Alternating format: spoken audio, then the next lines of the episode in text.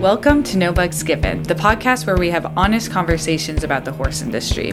Whether it's debunking common myths and the science or lack thereof behind them, or discussing a complicated social topic, in No Bucks Given we get to the bottom of what matters most, how to best care for and advocate for our horses. Today I am joined by my wonderful friend and co-producer of this podcast, Allie, and we are covering the second part of our muscle soreness series. Last time we talked about what is actually causing horses to get muscle sore at the biological level. In this episode, we're going to cover something that I think many equestrians are going to find fascinating, which is the why and where your horse may be sore. So, Allie, thank you for joining me today. Thanks for having me again, Maya. It's always great to be in front of the mic instead of over there. So. And by over there, we mean our tiny setup um, at-home podcast studio, which is in my house. So, Allie, you're an amateur horse owner. As you're honestly pretty new to it. You've only owned horses for a little bit less than three years. Yeah, that's right. So I'm just curious, what do you do? Let's, okay, you know what, let's rewind. Before you worked for me, what did you do if you suspected your horse was a little bit sore? Or even, what would make you think that your horse might be sore? So I've only seen soreness in one of my three horses. Okay. Um, only two are rideable. The third is a baby. So the my older mare, she's about thirteen, um, and I suspected that she's had lower back pain for some time. Okay. Um, and when I noticed she would get very sore, it would be because I was like grooming her or using a scraper when I was washing, you know, after a workout I'd rinse her.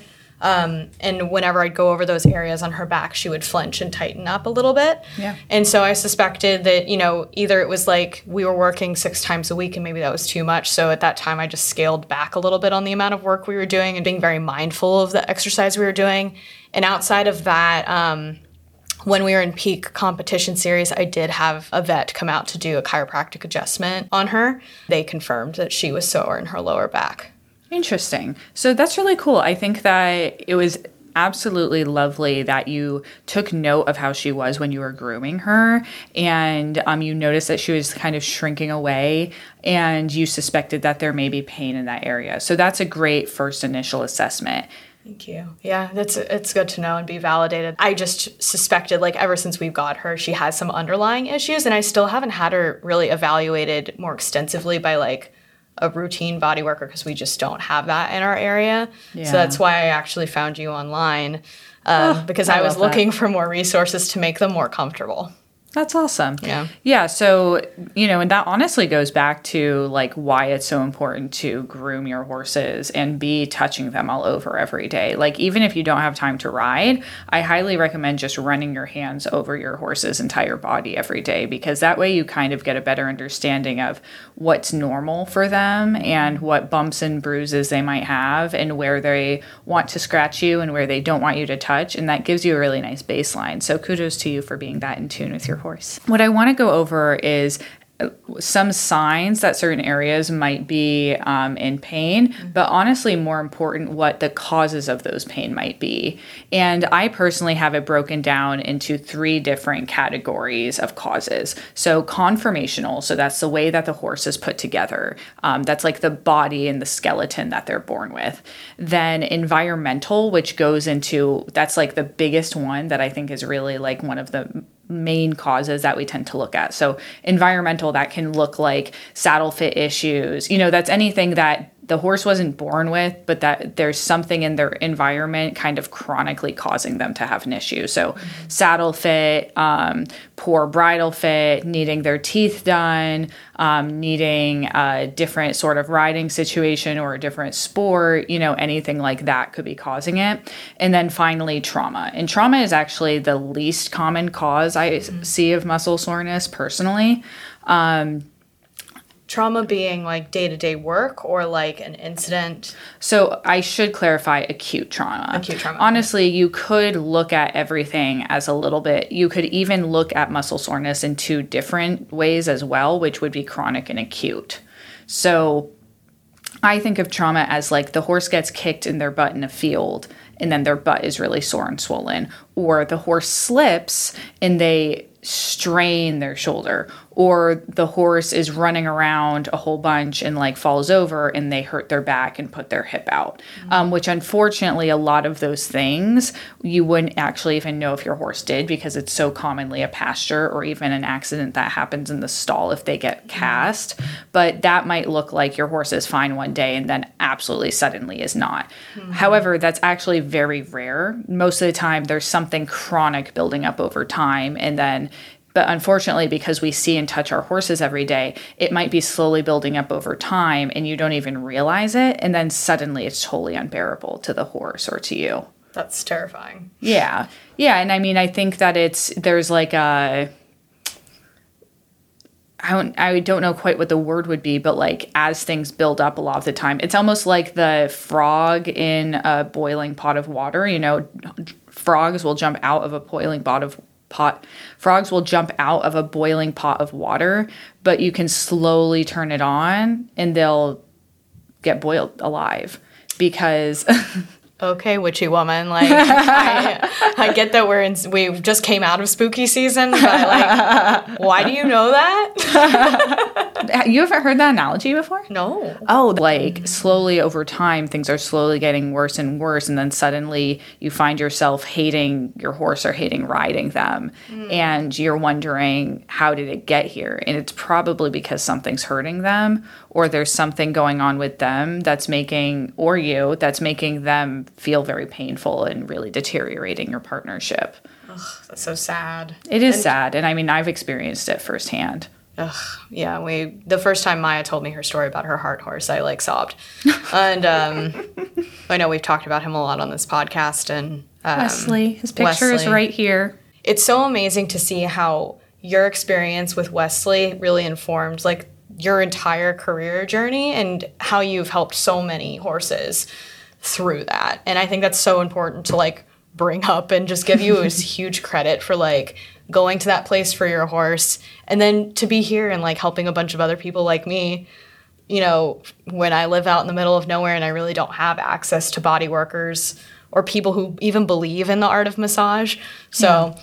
All that is to say, we appreciate you. And I appreciate yeah. you. I wouldn't have the platform I have without you.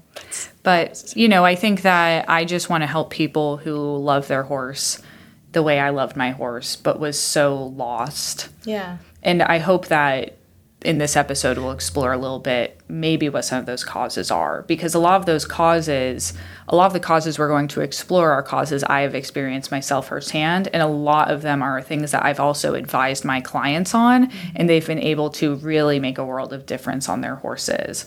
Um, so I figured we could kind of go in order. We could go, yeah. you know, confirmation, what I call environment, and then trauma. Awesome. Um, and then environment is definitely going to be the beefiest section of that. And then we can kind of touch on, since we almost, since we kind of came up with it later, we could kind of touch on chronic and acute muscle okay. soreness Great. As well. Um, but we did actually really touch on chronic and acute muscle soreness in the first episode, because really chronic muscle soreness is most likely going to look like fascial adhesions and nerve impingement, whereas acute muscle soreness is a lot more likely to be D O M S or delayed onset muscle soreness. Right. Um, and that's a whole nother subset that I absolutely recommend you guys checking out that episode if you haven't listened to it yet. You don't have to listen to it before you listen to this episode, but once you're done, just go ahead and listen to that episode. Yeah, we'll say this is the second part in a three-part series. So if you listen to these in order, you'll probably get a little bit more out of each of them. Yeah, I would agree. Um, Conformation is basically defined as the way the horse is born. So, you know, when your little baby came out, um, you know, she was basically built a certain way. Mm-hmm. And okay. so she is a saddlebred cross of some sort. We don't know because her and her mommy are a rescue. Correct. Um, which is amazing. Shout out Allie. Basically, um, just like us, um, when horses are born, there's a certain way that they're most likely going to develop. Now, mm-hmm. of course, that is absolutely controlled by nutrition and different various things that happen to them um, throughout their life. But for the most part, if a horse is going to be around fifteen hands and they're going to have a nice upright sloping shoulder, or they're or they're going to have an and they're going to have a nice upright shoulder and a powerful hind end and a certain set of their neck, they're probably going to grow up to look about that way. Um, de- and that's kind of determined by genetics. while we're speaking on confirmation, is there a time when babies, like, in their development is, like, the ideal time to look at them? At least in my experience, mine has gone through some very awkward yeah. points in her growth. When she came out, I was like, ooh, she's, like, really fancy. And then, and then you know, we get to a, phase. like, up-down, you know, like a hip-high. High. There was a point where, like, her neck wasn't long enough that she could graze, because her legs are so long, so she'd have to, like, spread out like Bambi to yeah. get her head down to the... So all that is to say, is there a point, like, when they're looking to buy a yearling or a baby horse or of any age, like, at the confirmation? I'm not the person to ask. I think I've, I absolutely admit that breeding is probably the, like, biggest deficit I have in terms of my knowledge. I would say breeding and anything to do with the foot and farrier rework. Two things that I find so fascinating and wildly important, but two things I just haven't had the time to sit down and really, like, immerse myself in, in the way that I have a few other aspects of the industry. I really respect you for saying that and being so honest and not just giving me, like, some canned response. There are a lot of really good be- breeders who would be able to weigh in on that. I do think it probably depends at some level on the breed yeah. um, and how they develop a little bit differently. But people used to think that different breeds' spines developed at different rates. Um, and we're actually finding out due to recent research um, that that isn't actually true. We used to think that basically thoroughbreds and more hot-blooded horses developed a lot faster. And I think that's part of why we could excuse what we did with what with what we do with what we do to thoroughbreds in the race industry, um, and warmbloods develop more slowly, but it seems like they're finding that actually all of them just develop that slowly. They all take, you know, seven or eight years for their spine to fully develop. Um, that was a piece of research that's been referenced to me. I don't have my paws on it currently, but I will dig around and look okay. for it and try to link it in the show notes if people are interested in. That's awesome to know. And, like, it is really a testament to taking it so slow with your babies yeah. when you start them, because you don't know, like, how that work will impact at, like, their confirmation long term too, if you start too much too soon. You don't, but actually the opposite can be true as well. Oh. Um, yeah, because basically, and this is what... So when we do our young horse physiology, we want to do a young horse physical development episode with Doctor Chuck. Um, and I really want to dig into some of this research with him, because there's actually research showing that the two-year-old racehorses that get ridden on hard ground end up a lot tougher than the ones that aren't. And it's because when we're young, we're so adaptable. Um, so basically, when you're really young and you're exposed to really hard things, your body is just that much more able to, um, like, basically learn to adapt to that. You know, I think it's kind of similar how to, like, I think there's a certain point in young athletes where they're never going to catch up to the people who started before them. And I think that there's people when they learn a language, you're never going to catch up to a language if you've started later than, like, what, like three or four. Yeah. Um, you know, there's always going to be a little bit of a barrier. So I think, but there is also a lot of damage being done to young joints and young bones. And the thing is, no one has a crystal ball. No one, the research has not yet decisively said, you know, what is good or bad and what's the amount that we should be doing to our young horses, because just letting them sit and never exposing them to anything hard is also not really ideal either. So there is some happy medium there, but no, as far as I know, no one actually knows what it is. Oh, God. It's, uh, I would love to dive into that research. It's yeah. so fascinating. I've I, I've disappeared down many a rabbit hole on that exact topic. At risk of pulling more yeah. threads, I won't ask any more questions okay, on okay. that point. So we can go back to just general confirmation and All how right. that affects um, the yeah, musculature. I mean, yeah, I mean, you actually could. That I mean, but that string you're pulling on isn't unrelated, because you could argue under the umbrella category of confirmation, you could argue if the environment changed for the horse to be more or less stressful when they were young, did it affect their confirmation? Did they get physically tougher or not? That's, yeah. I, I mean, mean, did it affect their bones? Even though that is the environment, but that basically that what happened to them as a young horse nutritionally, environmentally is going to affect their bone structure for the rest of their life, for better or worse. A thousand percent. No, it's it's fascinating. But anyway, to Sorry, move on from breeding. A, that is no, an it's, aside. Well, and it's an interesting aside, right? Like yeah. there's just – because we don't know. Right. And that's what makes it so interesting. It's true. And ethically, how do you even begin to conduct the research on that? Oh, there is no ethical way, I don't think. I, I mean, mean, well, I mean, but that, then again, there is the question of ethics, right? Like if you're sacrificing, you know, a hundredfold, and not even necessarily sacrificing, well, actually, I think you would have to actually sacrifice them. But if you're sacrificing a hundredfolds for the theorized greater good of like, every horse that comes of every after them. Or, well, but then that's actually if anyone r- listens to the research. Like if the research, if we sacrifice a hundred foals and the research comes out that you should wait to break your horses until they're older, or even not wait to break them, but wait to push hard on them until they're seven, do you think anyone's actually going to do that? No. No. So. Yeah. There's a, and, and, and to be fair, there's a lot worse things being done to horses generally in our day-to-day. So it's, being broken too we're early. Not going to change the yeah. ethics of the equestrian industry on this podcast, but maybe we can make people think a little differently. Yeah. So, yeah. yeah. Maybe we can make a dent in it. Anyway.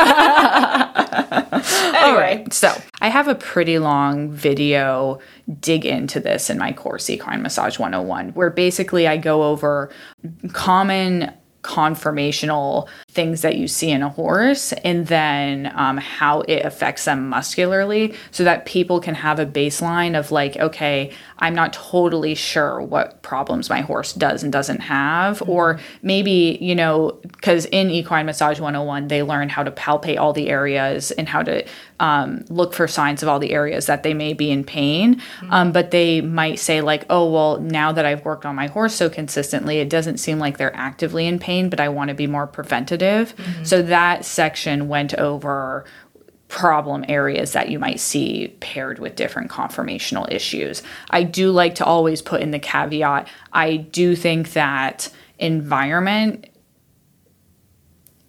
is so tends to be so much more influential than conformation, mm-hmm. but you can't escape conformation the way you can escape environment. Uh, yeah, that makes sense. It's it's it's born built into a horse from birth. Right. Right. You know, so for example, one of my best friends, Tori, who we will have on this podcast, her horse, Avi, um, no matter what you do to him or how you ride him, is built with a U-neck. His neck is built upside down, basically. I mean, he look like his neck, he has like a swan neck. Um, he has no muscle on his top line. He has a big bulge at the base of his neck because it's so low.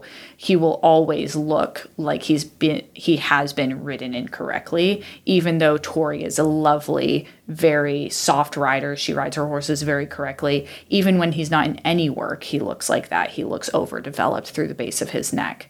Um, and that's A, because of the way he was born, but B, also because the the way he was born in his neck and his um, shoulders, but that's also because he's built so toed in and over at the knee that the pain from his feet and his knees travel up through his neck and make him incredibly tight. He was actually born a dummy foal, so he also has some neurologic issues, and he's just overall built very unfortunately. He is literally one of the nicest horses you will ever meet, though.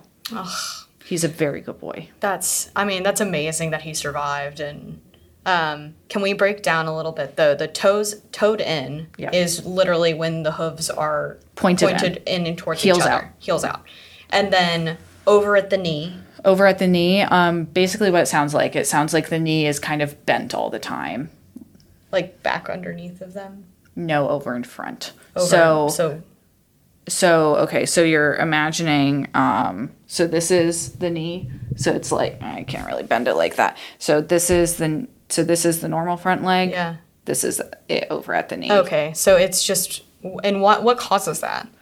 It's the way they're born. I mean, I will, and the hard thing too with some of this is that a lot of people will argue you can change a fair about, amount conformationally when you change the shoeing or you change the trimming. Mm-hmm. Um, for I have heard of some people really miraculously changing a horse's leg conformation based on a certain level of correcting shoeing or even barefoot trimming.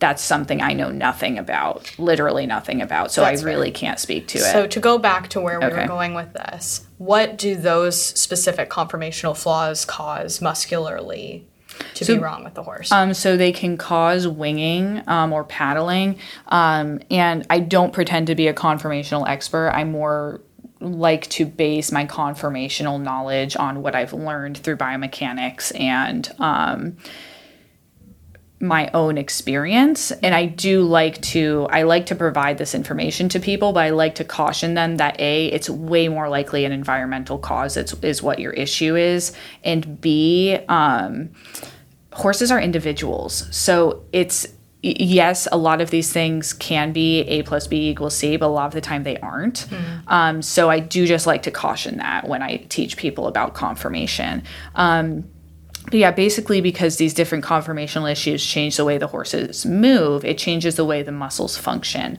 And some of these conformational issues um, can really cause the horse's body to fight against itself.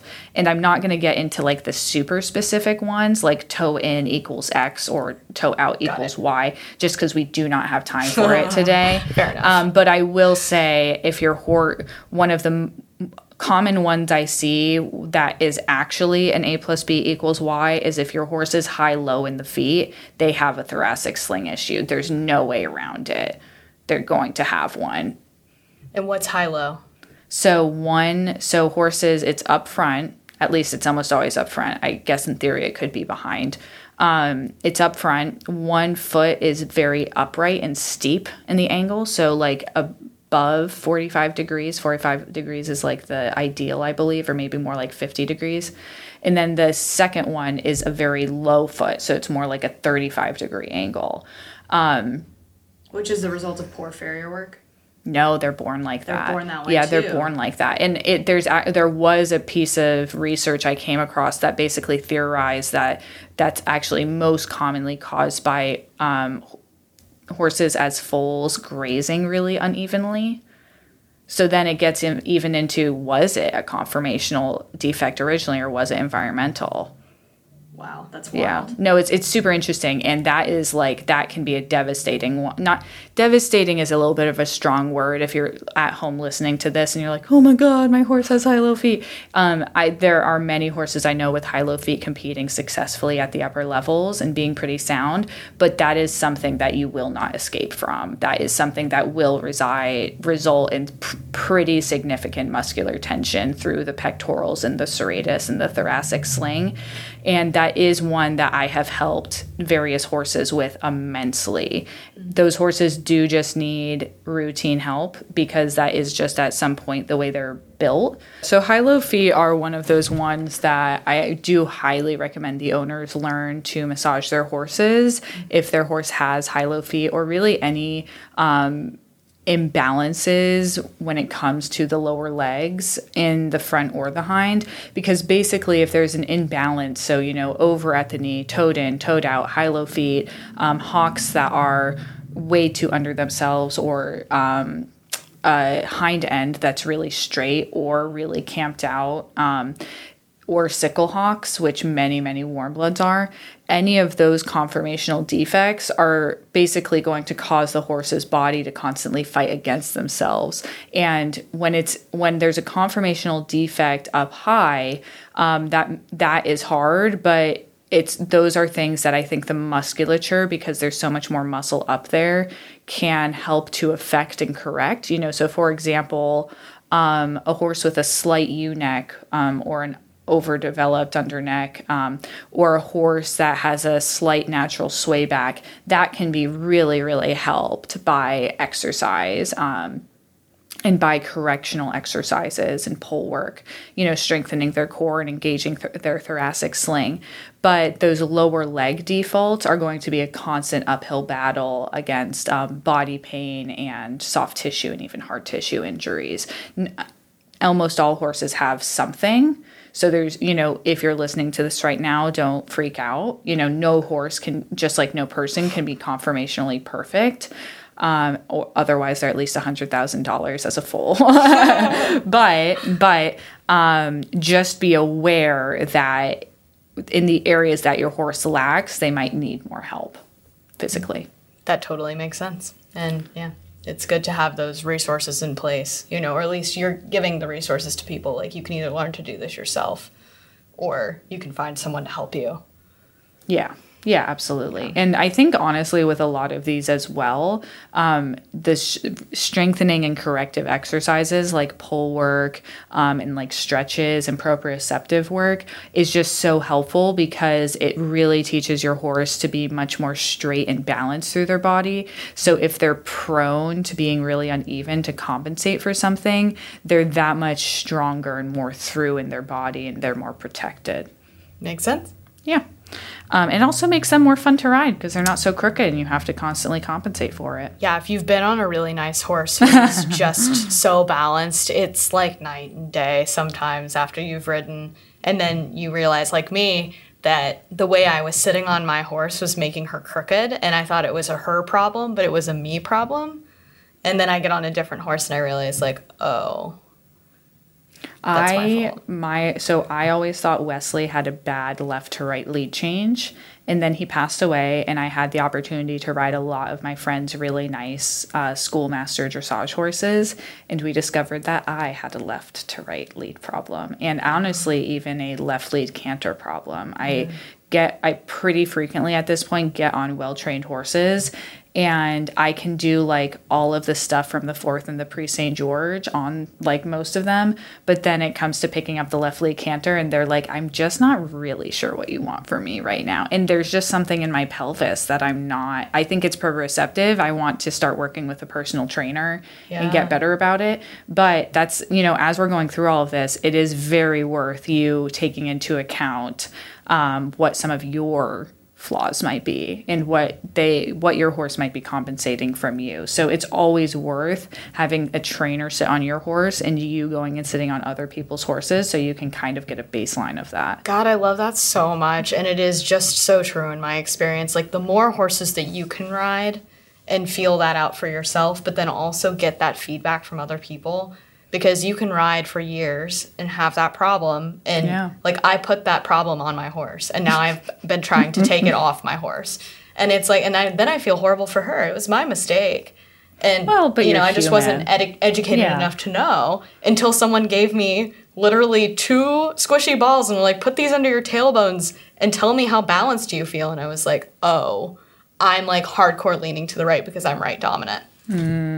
See, I'm very left dominant, but here's the trippy thing. I had a biomechanics person have me, like, get on two scales to see which I lean to more. I'm totally even. I was, like, the only person in the clinic who is perfectly even. So I'm straight that way, but something's Something happening with crooked. That canter. I don't know what's happening there.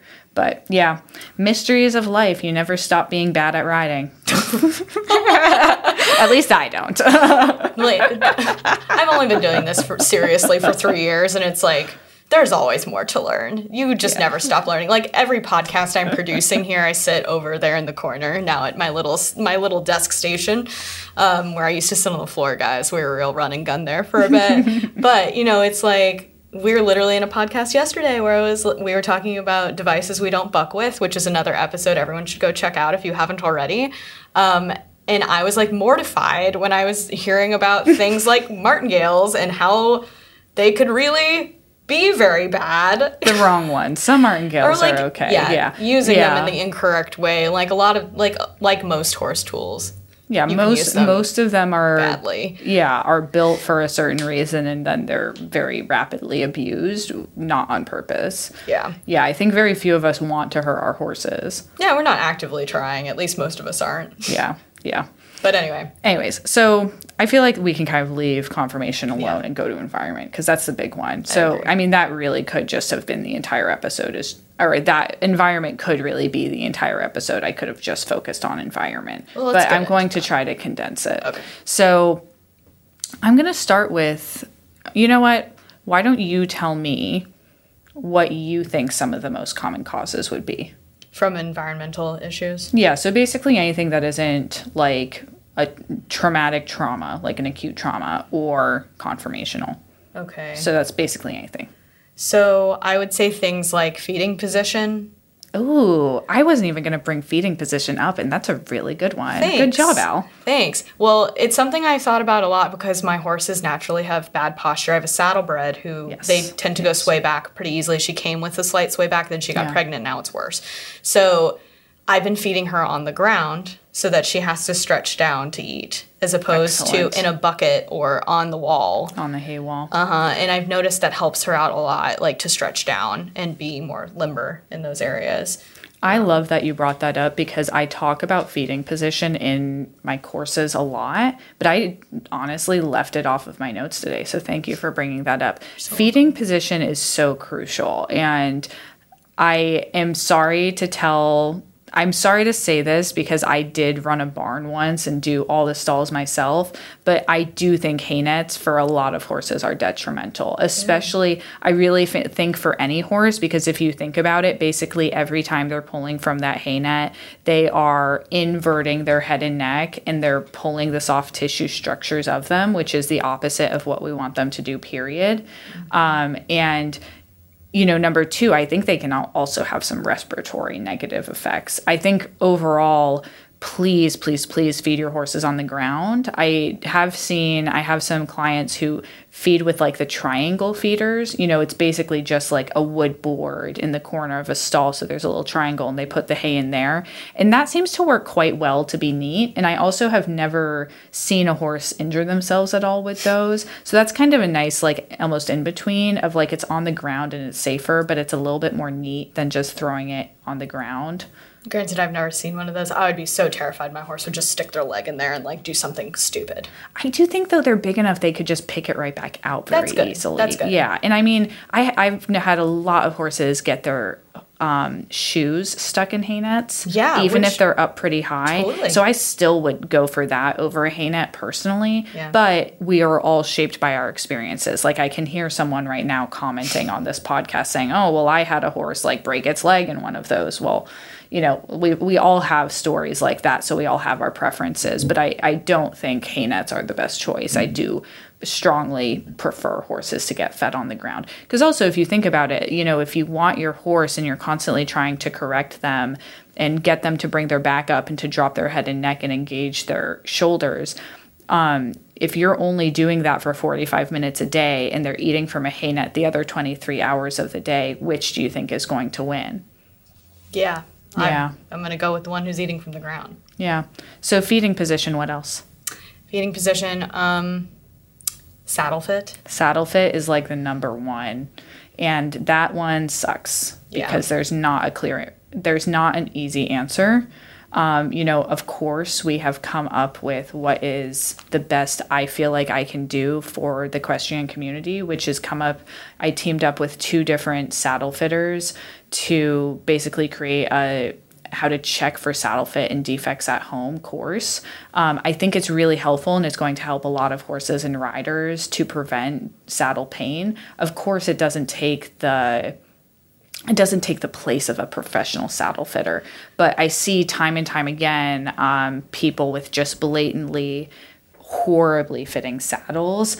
Um, and my saddle fitting friends weren't totally willing to take a stand on this because they didn't want like any company getting mad at them. But as a body worker, I'm willing to take a stand on this. Please use wool, not foam. Oh, that's good. I will. I will. I'll, I'll say it. You know, I, I've seen a lot of horses be pretty sore from foam saddles. See, and like, because I'm relatively new to this, yeah. the first time I ever heard that debate brought up was on the podcast here when you talked to Sydney, yeah, um, which is a great episode also, not to keep plugging the podcast, but right. um, I had like, and I could not, I have to assume my English saddle is flocked with wool, but I don't know. Okay.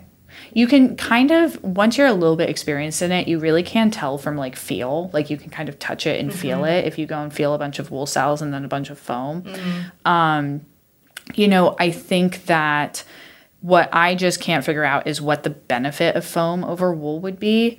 Um, you know, basically like wool is first of all shock absorbing in a really nice way. Some people, some companies could argue that their foam is shock absorbing. Um, but I can't imagine in a world in which, you know, the whole point of something being shock absorbing is over time.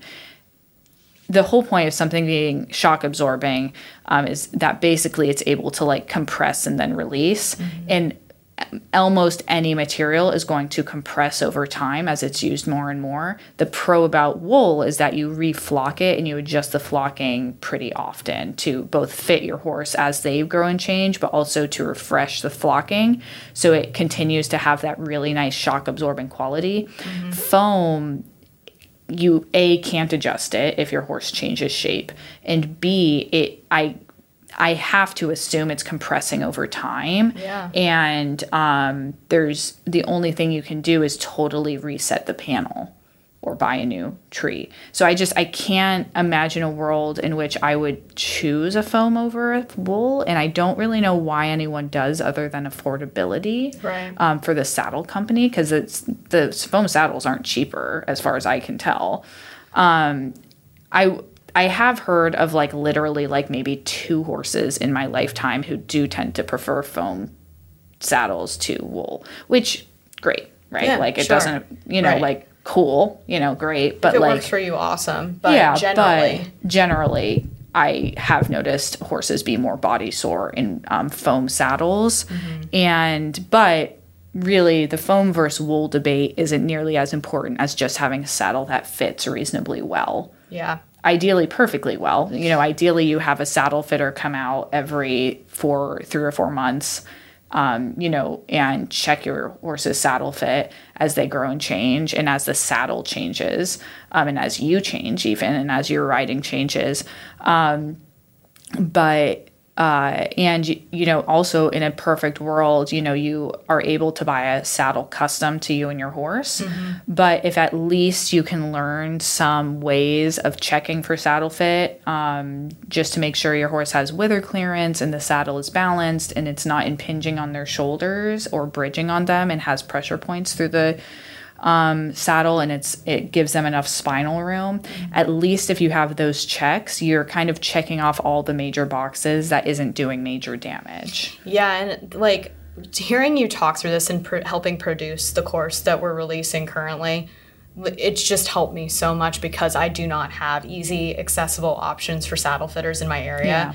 And for a long time, I, I kind of thought that maybe my tree was too narrow and it might be impinging on my horse's shoulders, and now I do know that, so I'm looking yeah. for a different saddle. Awesome. But it's, you know, and it's like, and I've tried some other saddles like of friends on her and ridden her in that, and she goes a lot better and is awesome. A lot more willing in a lot of ways. So really, it is just such a huge help to be able to visually see where you palpate, where you look, how you're measuring those differences. So I would really encourage anyone who's struggling at home with saddle fit to check out the course, because it has really been invaluable to me to at least get me started on like a different path, um, yeah. and to know what to look for and be able to try to like take my own measurements and at least do like a video consultation with someone. Yeah. Yeah. And I mean, there are a lot of, there are saddle fitters out there now who will either travel, you know, if you hear of a good one, like, Um, try to see if you could get a group together and they travel to you. But there are also saddle fitters who will do a virtual consultation. Then you can ship your saddle to them for them to fix. Um, so, you know, there are options out there, and just don't be afraid to like, please, if like, if you have a horse, please do not let saddle fitting take the back burner. Like, I think that's like my biggest thing. Like, I think so many of us, and absolutely myself included, like not even just No, I'm not even saying just before I became a body worker and I knew better, but literally up until this spring, you know, I, I had started riding a new mare and I needed a saddle for her, but I didn't know if she was going to work out. I was leasing her. There was a whole situation with like, basically I was like kind of retraining her. She hadn't been ridden in like seven years. And first of all, I didn't know how she would change. And I also didn't know um, if it was going to work out with her at all. So I didn't really want to spend money on a saddle, but also, so I, you know, I borrowed a friend's saddle and I kind of looked at it and I was like, mm, good enough. You know, I was like, I feel like I know like well enough. I have this much experience. I've shadowed saddle fitters. I was like, I was like, that about looks good enough. And, you know, I rode her and like at first she was really, really good. And then over a few months, she started getting like pretty grumpy, like not only, um, like not only under saddle, she felt a little bit sore, but also like actually getting on her is what I noticed. The biggest difference is actually mounting seemed to hurt her a whole lot. And then I had a friend out who is a saddle fitter, and she was like, oh my God, Maya, please do not ride in this. And I was like, really? Like, I was like, you know, it has wither clearance. It looks like, it looks like flush to her side. And so, and she showed me all these things that were wrong with it. I just had no idea. I just had no idea. And now, because I've taken all this time to learn about saddle fitting for the course, it would be so much easier to just check to see if a, the major points to make sure a saddle isn't going to do major damage to a horse. Of course, of course, if I, you know, had a horse who I was buying a saddle for, I would have a professional fitter out. But at least, you know, in a pinch, I can take a look at everything. Totally. Because if you think about how many hours you're riding that horse a week in oh, that saddle. God, and like, I feel bad looking of, back on it. Yeah, and I do too. And it's like some of the things, like we've done really, really hard work. Yeah. And if you are wearing something that is constantly pinching you, or it's just, it's sad to me and I feel bad. But yeah. we, again, like this is, this is all we can do, right, is just learn to be better. And yeah. Yeah. Yeah. Anyway. So yeah, saddle is like saddle and saddle then fit. girth. I also think girth. poorly fitting girths, which is a whole, like, I don't even want to get into that because that's such a whole thing. But just consider your girth fit, um, especially if your horse is sore through their shoulders. Um, very possible, and they're girthy, very possible they have a girth that isn't fitting them properly.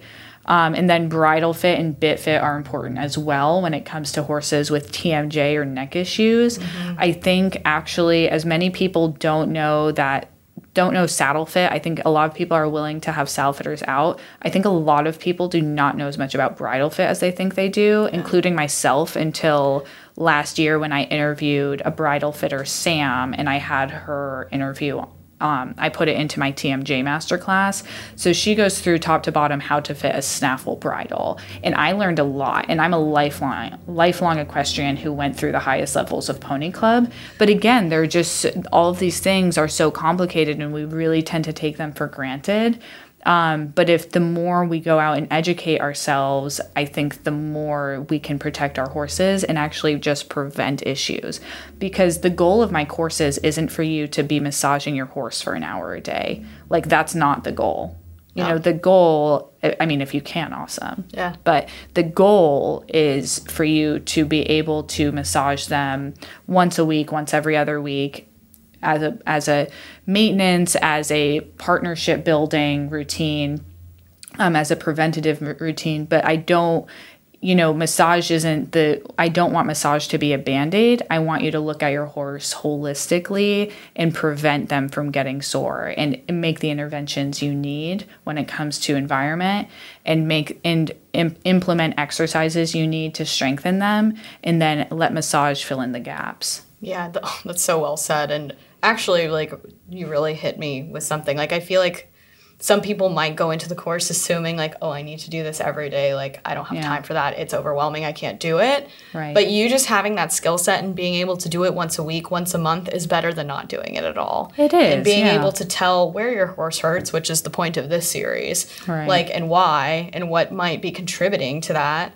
is, like, life-changing for you and how you can look at your horse. Yeah, because also it's also nice to know when your horse is probably not hurting too, right? right? Because, like, you know, I used to lay awake at night and be like, is it me? Is it him? Is it a training issue? Is it a pain issue? And so it's nice to also just be able to go down your little checklist and be like, okay, now it's time to call a vet. The vet's given them a clear bow. Okay, now it's time to send them to boot camp, or now it's time to get my trainer more involved than they already are. Mm-hmm. Um, you know, just things like that for peace of mind too is, like, that's one of the biggest things for me.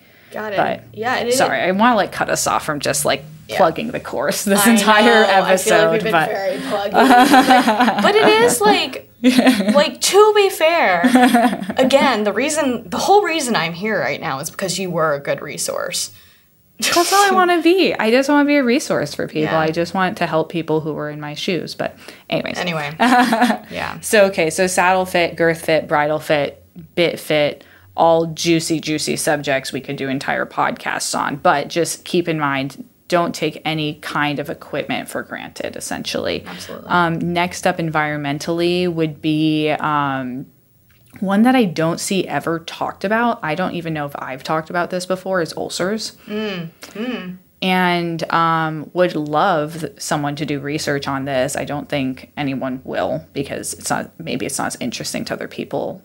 Anyways, I shouldn't I shouldn't preface that, but I have found so many horses who have ulcers to have pain through their lower back and um, even really just their entire back and even mm-hmm. into their hind end mm-hmm. because they're so uncomfortable through their abdominals. They don't want to use them, and they're just so braced.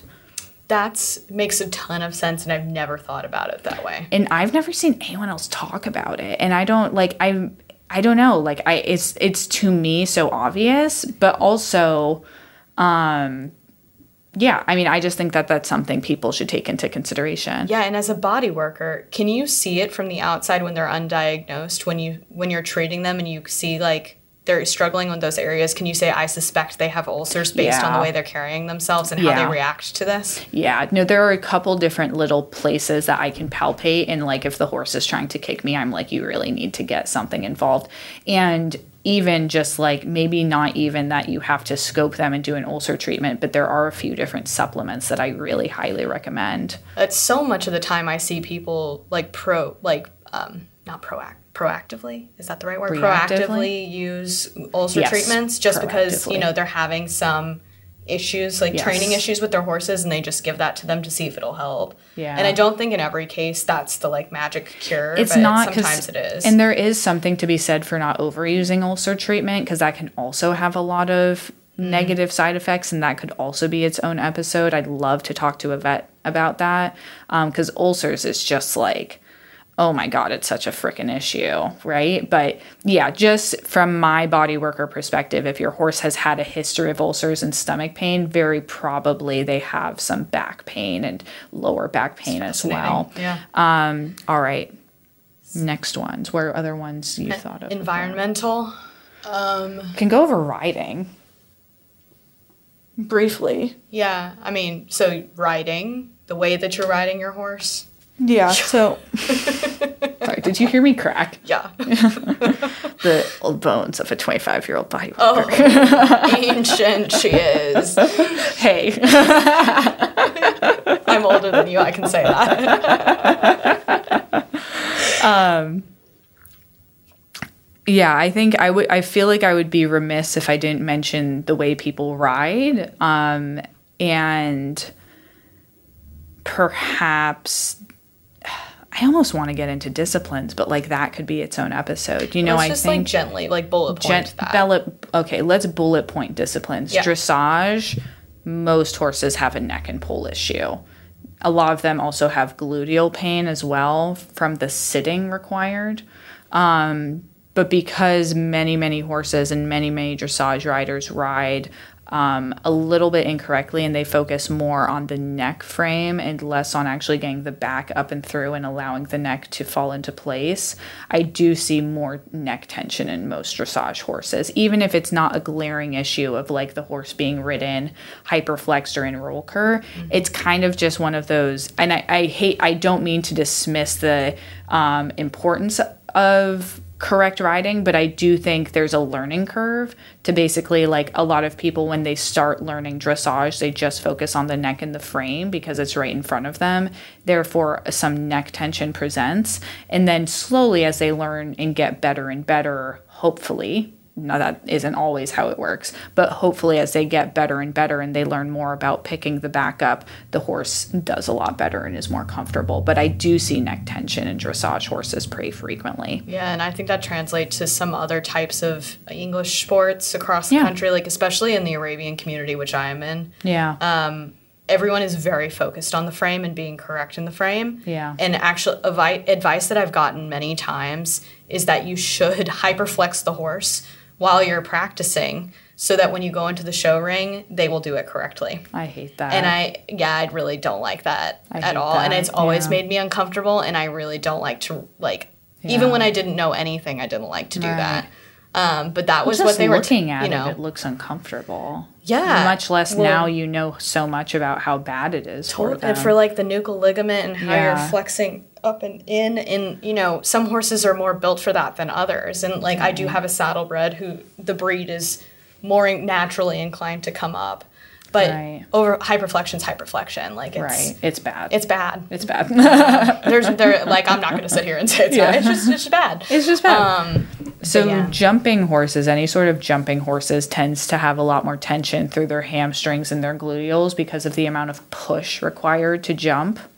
Um, that's kind of just like almost always there in jumping horses. It does seem like um, bigger jumping horses tend to have a fair amount of shoulder tension as well, um, because the shoulders are what catch uh, all of the weight of the horse when they're on the backside of the fence. Mm-hmm. So shoulder tension, especially, um, I noticed a lot through the triceps, um, in uh, racing horses as yeah. well. Um, but really, um, a lot of horses have tricep pain also who are, um, just to touch back on, I think, let's just cut that out. I have noticed a lot of jumping horses have quite a bit of tension through their shoulders as well, um, because they land on the backside and that's what catches the horse. Um, other disciplines I've noticed, it seems like, again, you know, I do caution people, the horse is an individual. I think the environment and their conformation is honestly most of the time more important than their job, which sounds counterintuitive, um, because you would think, well, it's what they do all day, right? But um, really, you're only working your horse forty-five minutes, five-ish days a week probably. Their environment um, is a, you know, if their environment looks like their tack, that's what's on them. Mm-hmm. Um, and if their uh, environment is like their food, um, or the fact that they have ulcers, they're dealing with that twenty-four seven. Right. Um, so that's maybe something that might, some people might find surprising. That makes sense to me. And yeah, and I mean, also something we talked about on the first episode in this series is if you're a weekend warrior versus if you spread your training out over the week. Yeah. You know, because, I mean, it's not uncommon for people to go take their horse on a four-hour trail ride on the weekend when they may not ride them the rest of the week. Yeah. And that that should be factored into the equation, too.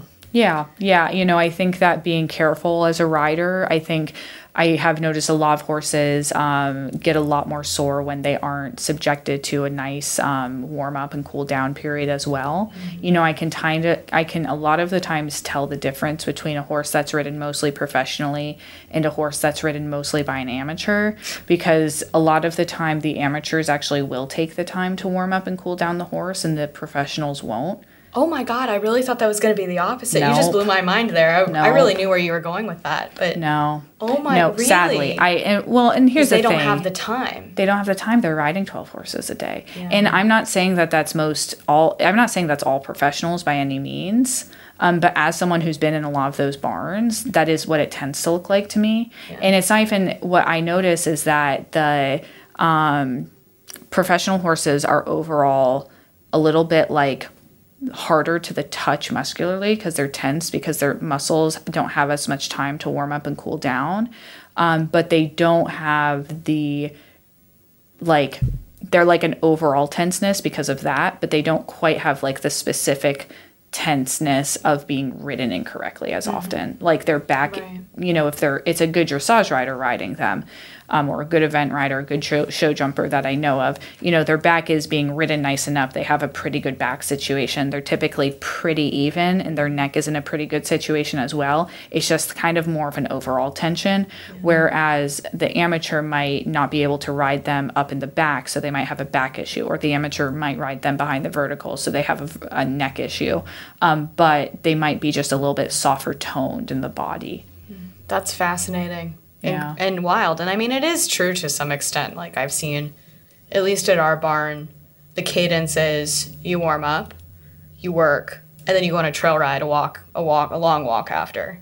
Well, I love that you do go at least on a long walk after, but yeah. Please take the time to at least walk your horse for like fifteen minutes. Yeah. Um, and then walk your horse for at least ten or fifteen minutes after your ride. If it's a hard ride, do more like twenty, yeah. I would say. Um, and you can do that under saddle and it's fine? Yes. Yeah. yeah. Okay. Under saddle is totally fine. Okay. I mean, I think if you have a horse with any sort of back issue, it is worth getting off of them to ba- essentially just give their back a break. Right. Um, but yeah. Yeah. Yeah. I think no, that's great. And I, w- I have something controversial to say. Oh, I'm ready. I'm always ready. Like, give me the um, tea, Maya. The warm up is not a place for a lateral movement. I agree with that. Why do you agree with that? Because I think you have to you have to warm up before you ask for lateral movement. Why do you think that? because it's um, hard to do, harder yeah. to do. And yeah. if you're doing that when they're cold and they aren't sufficiently warm, potential you, damage you to the risk, joints. Yeah, yeah, to the joints and the um, tendons. Yes, perfect. Yeah. Excellent. Yeah, Excellent. Thank you. um, yeah, and so what a lot of people don't realize is that horses aren't meant to go sideways. Horses I've did, never framed it like that, though. That's very... Horses did not evolve to go sideways. So horses are really good at going straight. It is very hard for horses to go on circles and to go sideways.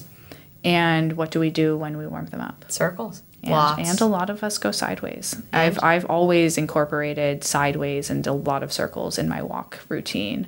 That's um, actually really true, and a lot of shoulder ins and outs. Yeah, because, you know, basically you're like, well, I'm going to be a good, you know, good horseman and give them the ten minutes to warm up. But what you aren't, what you don't realize is if um, you're walking them and doing a ton of lateral work, and a lot of it, a lot of people are doing really steep lateral work at the walk because it's so slow. Um, those tendons and ligaments in the joints are not warmed up, and horses are not meant to go sideways. And I actually think that's a big reason why we see so many suspensory injuries in dressage horses, um, because the suspensory ligament is holding that lower leg. Um, a, a big part of it is holding, it's a major player in holding the lower leg together. And, you know, essentially when you're constantly stressing um, the, those different structures by being placed unevenly, which is not what they're meant for, um, I just think it starts to degrade. That makes a lot of sense. I do have yeah. a question, though. Yeah. So what about, like, flexing them and stretching on the ground prior? Like bending their neck. Bending their neck. Neck is okay. I mean, neck, because the neck is meant to go side to side. That's right. True. Like the neck is this giant pendulum that's incredibly flexible. We're talking about the body. We're talking about the, the legs. And the legs. Yeah. If you want to, like, bend your horse a little bit to the inside as they're walking, bend them a little bit to the outside as they're walking, that's fine with me. Okay. I'm, because those structures are very...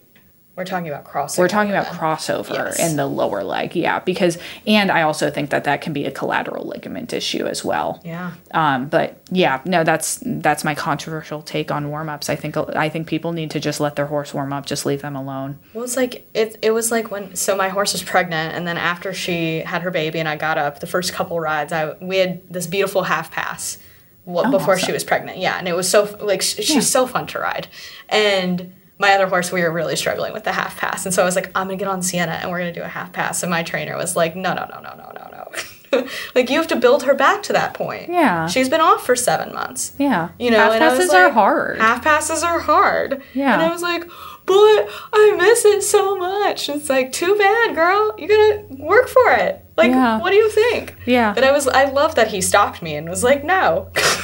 Well, and I think that a lot of people think of dressage as more of a trick that you learn, and once it's installed, it's there, and less as a physical movement. Like, you wouldn't have, you know, let's say you and Sienna were jumpers, you wouldn't have taken her right out from pregnancy and jumped her three foot. Absolutely not. But dressage requires the same level of fitness right. and tendon fitness and resilience that needs to be worked up to. And it's, yeah, it's an, despite it being surface level, a little bit more boring, not, I'm sorry, that was rude. Despite surface level being, dressage is like more, like it's work on the flat, right? You can so call it's, it boring. It's, it's not I'm boring, not though. It's just, you know, it's not um, adrenaline inducing like jumping yes. or cross country. Yeah, that's true. Um, or eventing. Is cross-country the wrong word for eventing? I keep saying No, no. That. Cross-country is the second phase of eventing. So eventing refers to dressage, cross-country, show jumping. Got it. Cross-country okay. is just cross-country. Got it. Yes. Okay. All right. So the last one would be, and we haven't even touched on things like kissing spine. Mm-hmm. Um, and I just want to touch on the fact that kissing spine, your horse is going to have a lot of pain in their back and honestly probably through their whole body. I feel like that's kind of enough said. Kissing spine could absolutely be its own episode, and if you guys want me to talk about it, just uh, leave a comment on one of our Instagram posts and let me know, you know, anything you anything I've talked about today. If you want me to do a deeper dive into it, please just let us know in the comments on our Instagram, or, you know, send us an email, whatever. But we're happy to talk more about those. But to move on to acute um, trauma. So trauma, you know, this is the least common one I see. I just want to very briefly touch on it so that people are aware of it. You know, trauma might look like a horse getting kicked in the field, Um, and then getting really muscular sore from there, of course, because they basically have a bruise. Right. Um, it can look like a horse slipping and falling and really torquing and putting out their back the same way we would if we slipped and fell. Mm-hmm. It can look like a horse rearing up and flipping over. That's one that can be pretty bad. Mm-hmm. Um, I mean, those are some of the big ones. Horses have millions of ways of to hurt themselves. So, you know, use your imagination. But that's basically what some of those look like. And, you know, getting kicked, a horse is most likely going to have some swelling and be painful.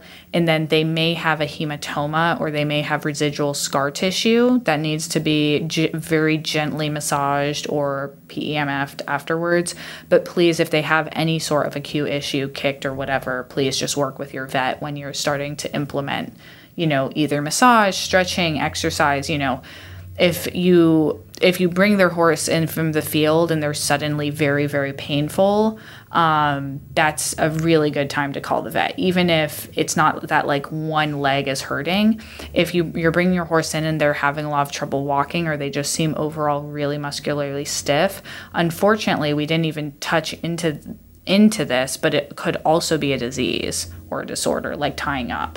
Right, um, right. So muscle soreness is not a joke. Muscle tightness is not a joke in horses. You know, horses are about, of all of their body mass, about seventy percent muscles. So really take it seriously. You wouldn't ignore any major organ or muscle system. And the the muscles are a very important musculoskeletal part of the musculoskeletal system. Totally. What I also want to touch on under trauma Um, is trauma that isn't directly related to the muscle, you know, so maybe not getting kicked or pulling their back out, but trauma that happens somewhere else but ends up to compensating. So that might look like a horse doing a suspensory, um, and then the way that their body is going to continue to compensate. You know, if you broke your leg, I can basically guarantee that you're going to have back and hip pain. Mm-hmm. You know, anyone who's listened to this has experienced that. Anyone who's listened to this and has broken their leg has experienced that. Uh, it's the same thing with horses. Um, and honestly, I think it's even worse because they really can't escape any of their legs. You know, the way like we can sit down and lay down, we spend a lot of our time sitting and laying down. They spend almost one hundred percent of their time standing um, and walking around. You know, that's their whole life. So if something hurts, whether it's an abscess, whether it's a suspensory, whether it's arthritis, any of those things are going to lead them to compensate and become uneven in their body and uneven in their musculature and tension, and um, create tension in various areas protectively. You know, what we talked about earlier with fascial adhesions, you know, fascial adhesions start to lay down to basically protect an area that hurts um, or needs more support, you know. And unfortunately, with compensating, that is one of the most complicated topics to talk about. And that could, again, be its own episode because... Several episodes. I mean, yes. There's just so many... Indi- I can imagine there are so many individual circumstances which can lead to an infinite number of problems. Yeah. And I think that a lot of people... So this is a hot take, and I'm very happy to be told... I'm very happy to hear other people's opinions on this. I think a lot of people and body workers specifically like to say that they can predict the way a horse is going to compensate. And in my experience on a lot of different injured horses, I don't think it's very easy to predict how they're going to compensate. You know, for example, a lot of the time people think, oh, if a horse injures one leg, they're always going to throw the weight diagonally to get farthest away from it. And that is, I think, probably the best rule of thumb you can follow, yeah. But you can't always follow it like that. You have to actually learn to check for tension, and you have to learn to palpate, and you have to learn to feel the horse and know what you're looking at when they're moving as well, um, because horses just do not compensate always the way we think that they're going to. And honestly, a big part of that is probably because they may, really might have pain that we don't even know is going on. Yeah. So we might just be looking at one issue and saying, oh, well, they're compensating from this one issue, but there might be two or three other issues that they have or they have had that we don't even know about that they're also compensating for. And it basically becomes whatever is screaming the loudest yeah. in their body. So compensating is very complicated. And honestly, like that's one that you should definitely learn about for your own education. But that's one thing that just is like a life lifetime of learning. It's hard. So the next episode, I'm finally going to give you guys more actionable advice on what you can do when your horse is muscle sore, um, other than just massaging them, which is my favorite thing to do. We're going to dive into one of my very favorite things, research. We're going to dive into what the research says about what helps muscular soreness, um, either to late onset muscle soreness or nerve pain or muscular pain that looks like that way, um, and what you can do at home as a horse owner. I'm going to put a lot of actionable advice into that episode. I'm really excited about it. I'm excited about it too. You can always use the actionable advice. All right. Allie, what do you not buck with after this episode? After this episode. Oh, goodness. Um. Okay, so it's something I already didn't buck with, but I'm just not going to buck with um, feeding systems that are high up. Yeah. I would prefer to feed on the ground always, as long as you can do that in a safe way, um, especially with my long-necked, sway-backed horses. Awesome. You're just going to set them up for success. So set them up for success. I love that. And Allie. Their environment. Perfect. But well, thank you so much for joining me today. Thank you so much for having me. I'm excited to come back for the last part in this series. So. How to help your horse who's muscularly sore. Can't wait. Thank you. Thank you.